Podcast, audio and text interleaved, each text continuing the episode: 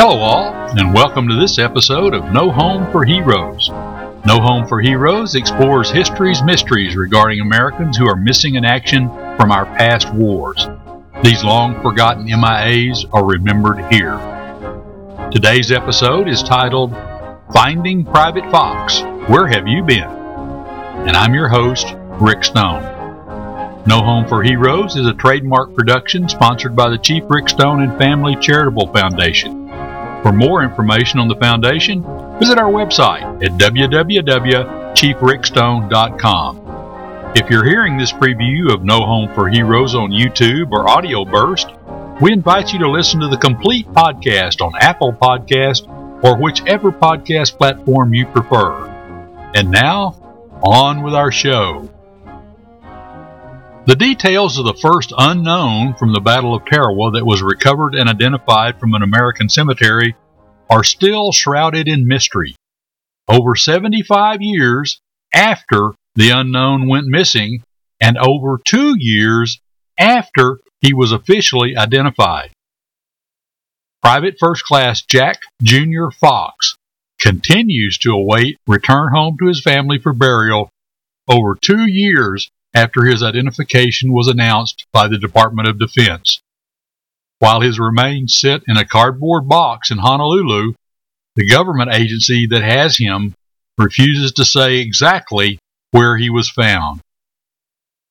This episode of No Home for Heroes is being recorded for, for you today on May the 4th, 2019. PFC Jack Jr. Fox was identified as an unknown recovered from the Punchbowl Cemetery in 2017.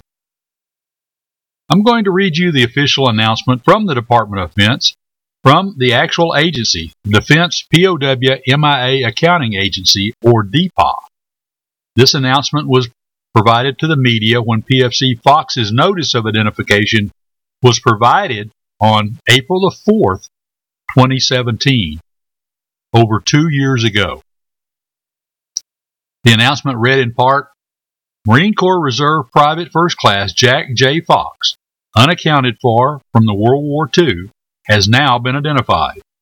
In November 1943, Fox was assigned to Company L, 3rd Battalion, 2nd Marines, 2nd Marine Division, which landed against stiff Japanese resistance on the small island of Betio in the Tarawa Atoll of the Gilbert Islands in an attempt to secure the island. Over several days of intense fighting at Tarawa, approximately 1,000 Marines and sailors were killed, and more than 2,000 were wounded. But the Japanese were virtually annihilated.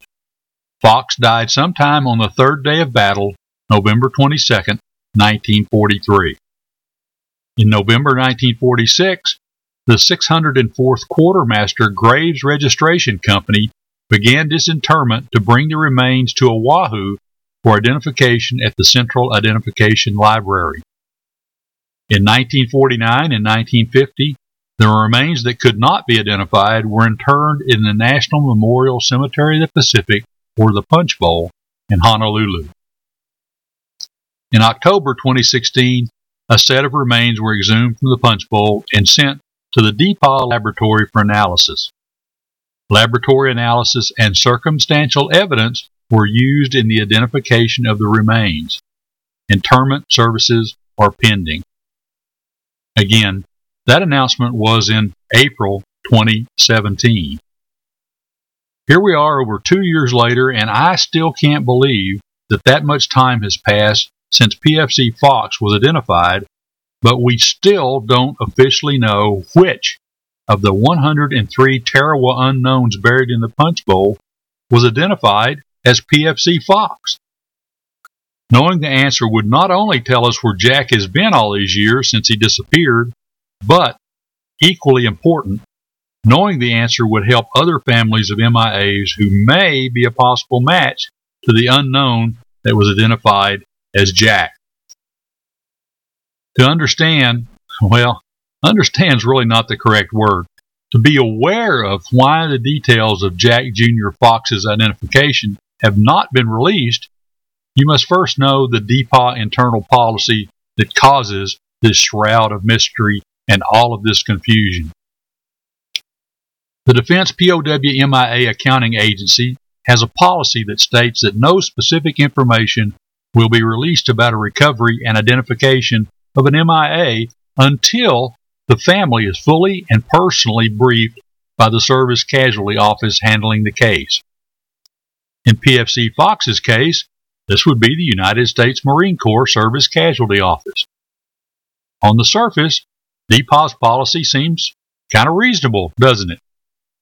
Shouldn't the family hear the details first before the rest of the world hears the details, including the media? Shouldn't the family know the information first and be given the facts of a MIA's recovery? The answer to all of these questions, of course, is yes. But it's the application of the policy that is absurd and begs even more questions about dysfunctional management at DPAA. Questions like why does it take two years to schedule a briefing? Why can't the family just be told over the telephone, via email, or even carrier pigeon that their MIA, their missing in action family member, was found to be unknown X number, whatever? And that the information can then be released so that other families can know about the circumstances where they might be a possible match to that same unknown. And there are other questions. If you take this stupid policy to its ultimate conclusion, you have to ask a final question. What if the family refuses to have a personal briefing for whatever reason? Or, God forbid, the final family member of the MIA passes on. Does all of this mean that other families who never find out that their own MIA is not the unknown in question? And even worse, the identified MIA, such as PFC Fox, never receives a proper burial and stays stacked in a cardboard box on the shelf in the DPAA laboratory in Hawaii? This is truly an example of no home for heroes. Being in a cardboard box is certainly no home for a hero. If you look under goofy governmental policies on Google, this one by DPAA is probably cited as an example. If it's not, it certainly should be. And if you don't think obscure governmental policies have a personal side, well, let's talk a little bit about PFC Jack Jr. Fox. Jack was born in Flint, Michigan on 24 April 1920. His father was Jack G. Fox, and they lived at 2120 Nebraska Avenue in Flint. By the way, 2120 Nebraska Avenue is now a vacant lot in Flint, Michigan. Nearby schools include Mott High School, Mott Community College, Pierce School, and it's even close to the University of Michigan. The closest grocery stores today are Fresh Choice Marketplace, Max Food Fair, and Groceries to Go. And if Jack were alive today, he might visit such shops as Tom's Coney Cafe, the Applewood Cafe, the Palette Cafe, or maybe even Luigi's Restaurant. All this information probably has absolutely nothing to do with today's case, but it surely gives you a better realization that Jack Jr. Fox was and is a real person and not just the number of an unidentified serviceman buried as an unknown in a faraway land. If you live in Flint, Michigan, stop by 2120 Nebraska Avenue. We recommend that you get out of your car for just a few minutes and pay homage to a lost American hero who never got back home to that exact spot at 2120 Nebraska Avenue. Jack Jr. was short, five foot five inches tall, and I think maybe he stretched that a little bit. He weighed a whopping 135 pounds. He had light brown hair, brown eyes, and a ruddy complexion. But his most remarkable physical feature was his keen eyesight. He had 2016 eyesight in one eye and 2019 in the other. When Jack enlisted in the Marine Corps in Detroit on 26 November 1942, he dutifully took out a $10,000 government life insurance policy to be sent home to his family in case he didn't make it through the war. Well, the family later got the $10,000, but they never got Jack Jr. He never came home. His closest family members all died with the same question Jack, where are you? And where have you been? Now, here we are, two years after Jack Jr. was officially announced as found, and we still have the same question Jack, where are you? Where have you been?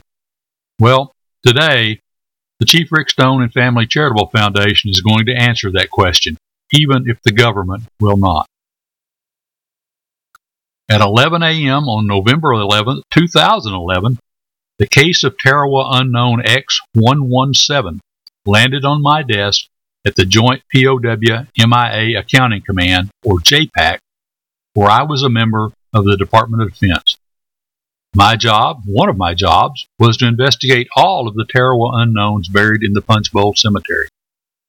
Oddly, I remember noting that it was the 11th hour of the 11th day of the 11th month of the 11th year in the new century. I guess I should have been working on Unknowns X111 or Unknown X211, but I actually had finished both of those cases four days earlier, and they were much tougher cases than what I found when I researched the case of X117.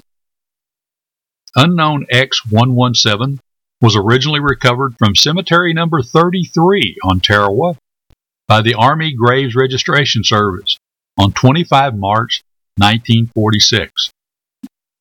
The AGRS Army Graves Registration Service personnel were unable to identify the body in the field, and the remains were shipped to the Army Central Identification Laboratory in Honolulu, Hawaii, where Dr. Mildred Trotter, a renowned anthropologist of her time, performed a forensic analysis on 28 June 1948. While I was at JPAC, I dutifully typed in Dr. Trotter's biometric analysis into my random instant statistical correlation system.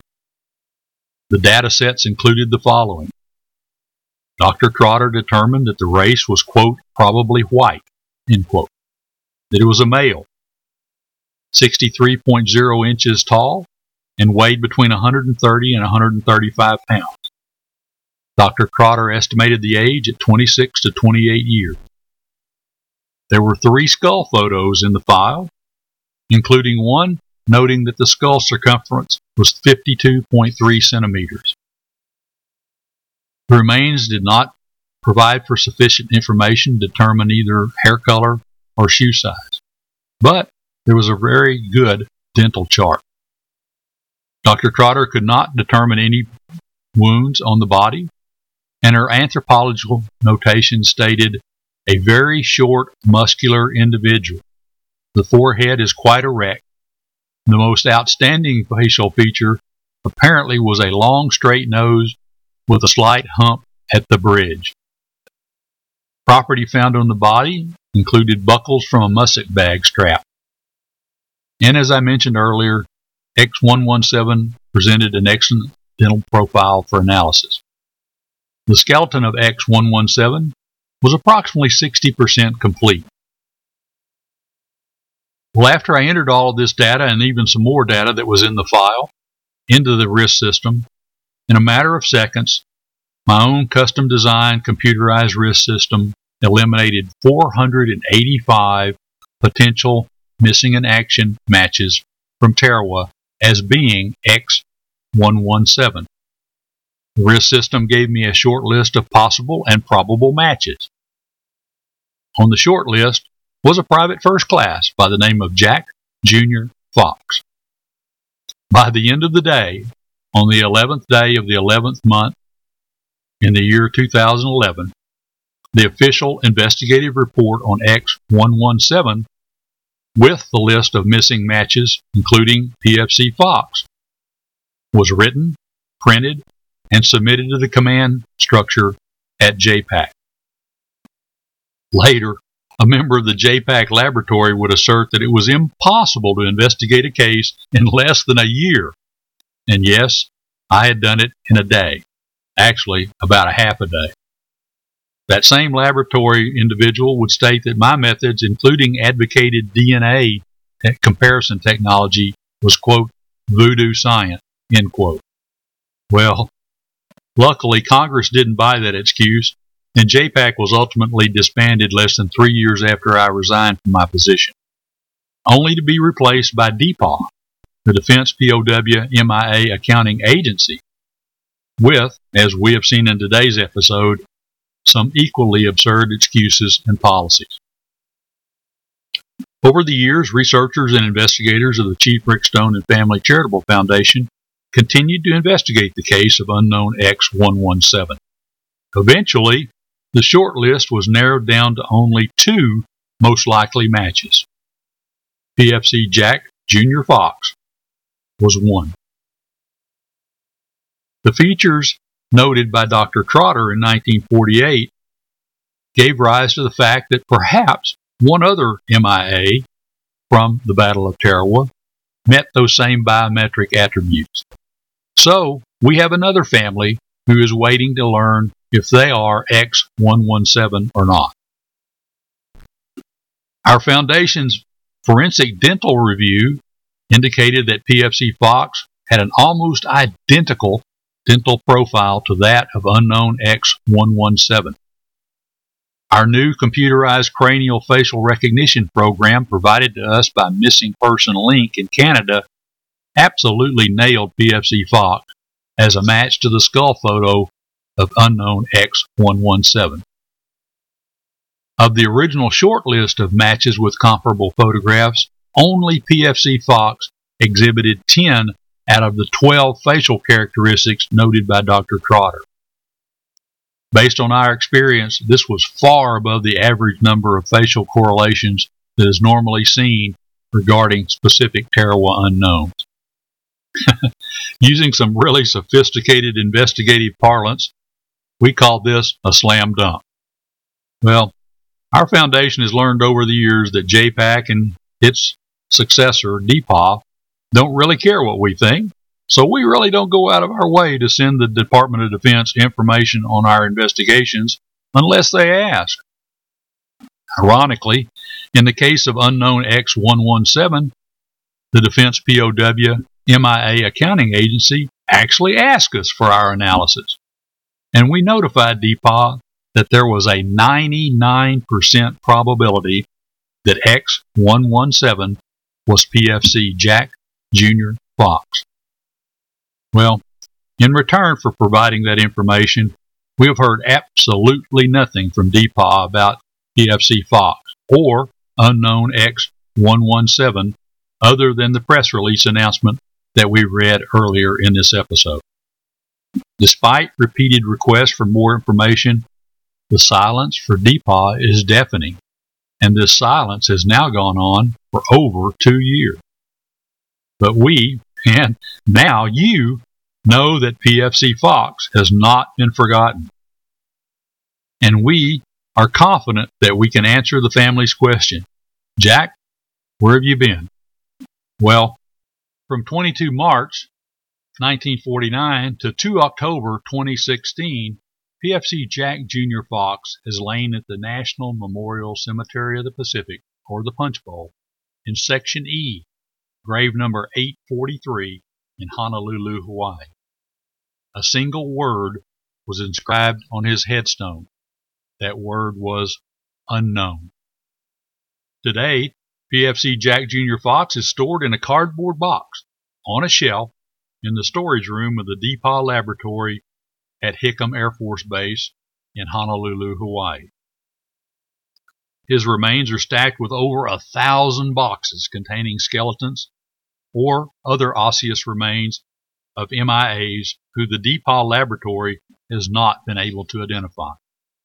On the box is written in a black marker a CIL, which is Central Identification Laboratory, a CIL accession number.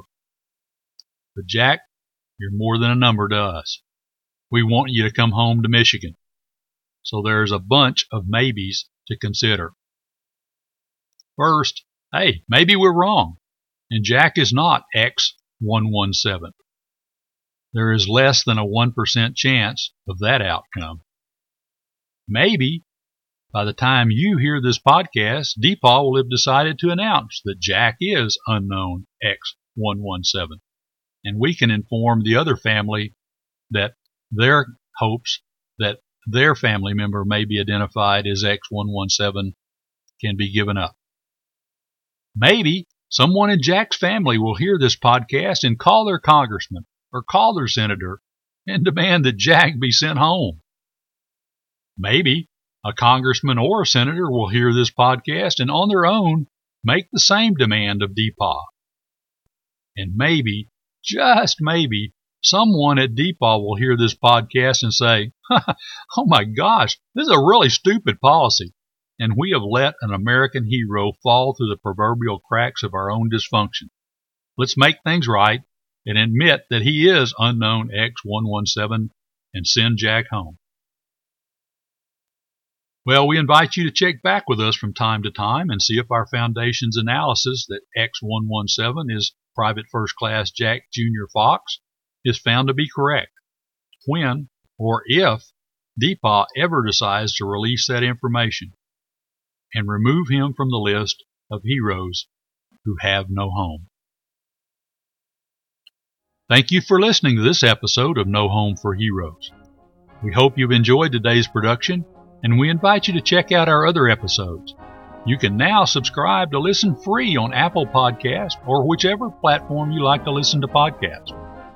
Don't forget to tune in every Saturday when we will post a new episode of History's Military Mysteries Missing in Action.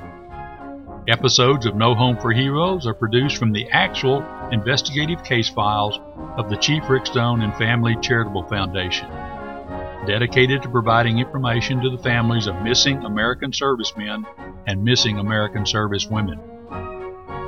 As always, we greatly appreciate your comments, and a special link is available for you to contact us on our website at www.chiefrickstone.com. Our next episode is titled The Fighting Fool from Bowie, Texas. Learn how a Marine told his buddy that he thought he would be a fighting fool if just given the chance. Learn how that thought proved to be exactly correct during a final Japanese banzai charge on Tarawa. The self proclaimed fighting fool fought heroically and, defi- and died defending his buddies, and then he went missing. You sure won't miss this one because this is a case where one of our investigations needs your help. This is what we call an active case investigation. We need your help to locate his family, to tell them, tell the family of the fighting fool the results of our investigation and our analysis of where he lies today. Until next time, be careful, be safe, and wishing you fair winds and following seas. I'm your host, Rick Stone, reminding you that poor is the nation that has no heroes, but shameful is the nation that having heroes forgets them.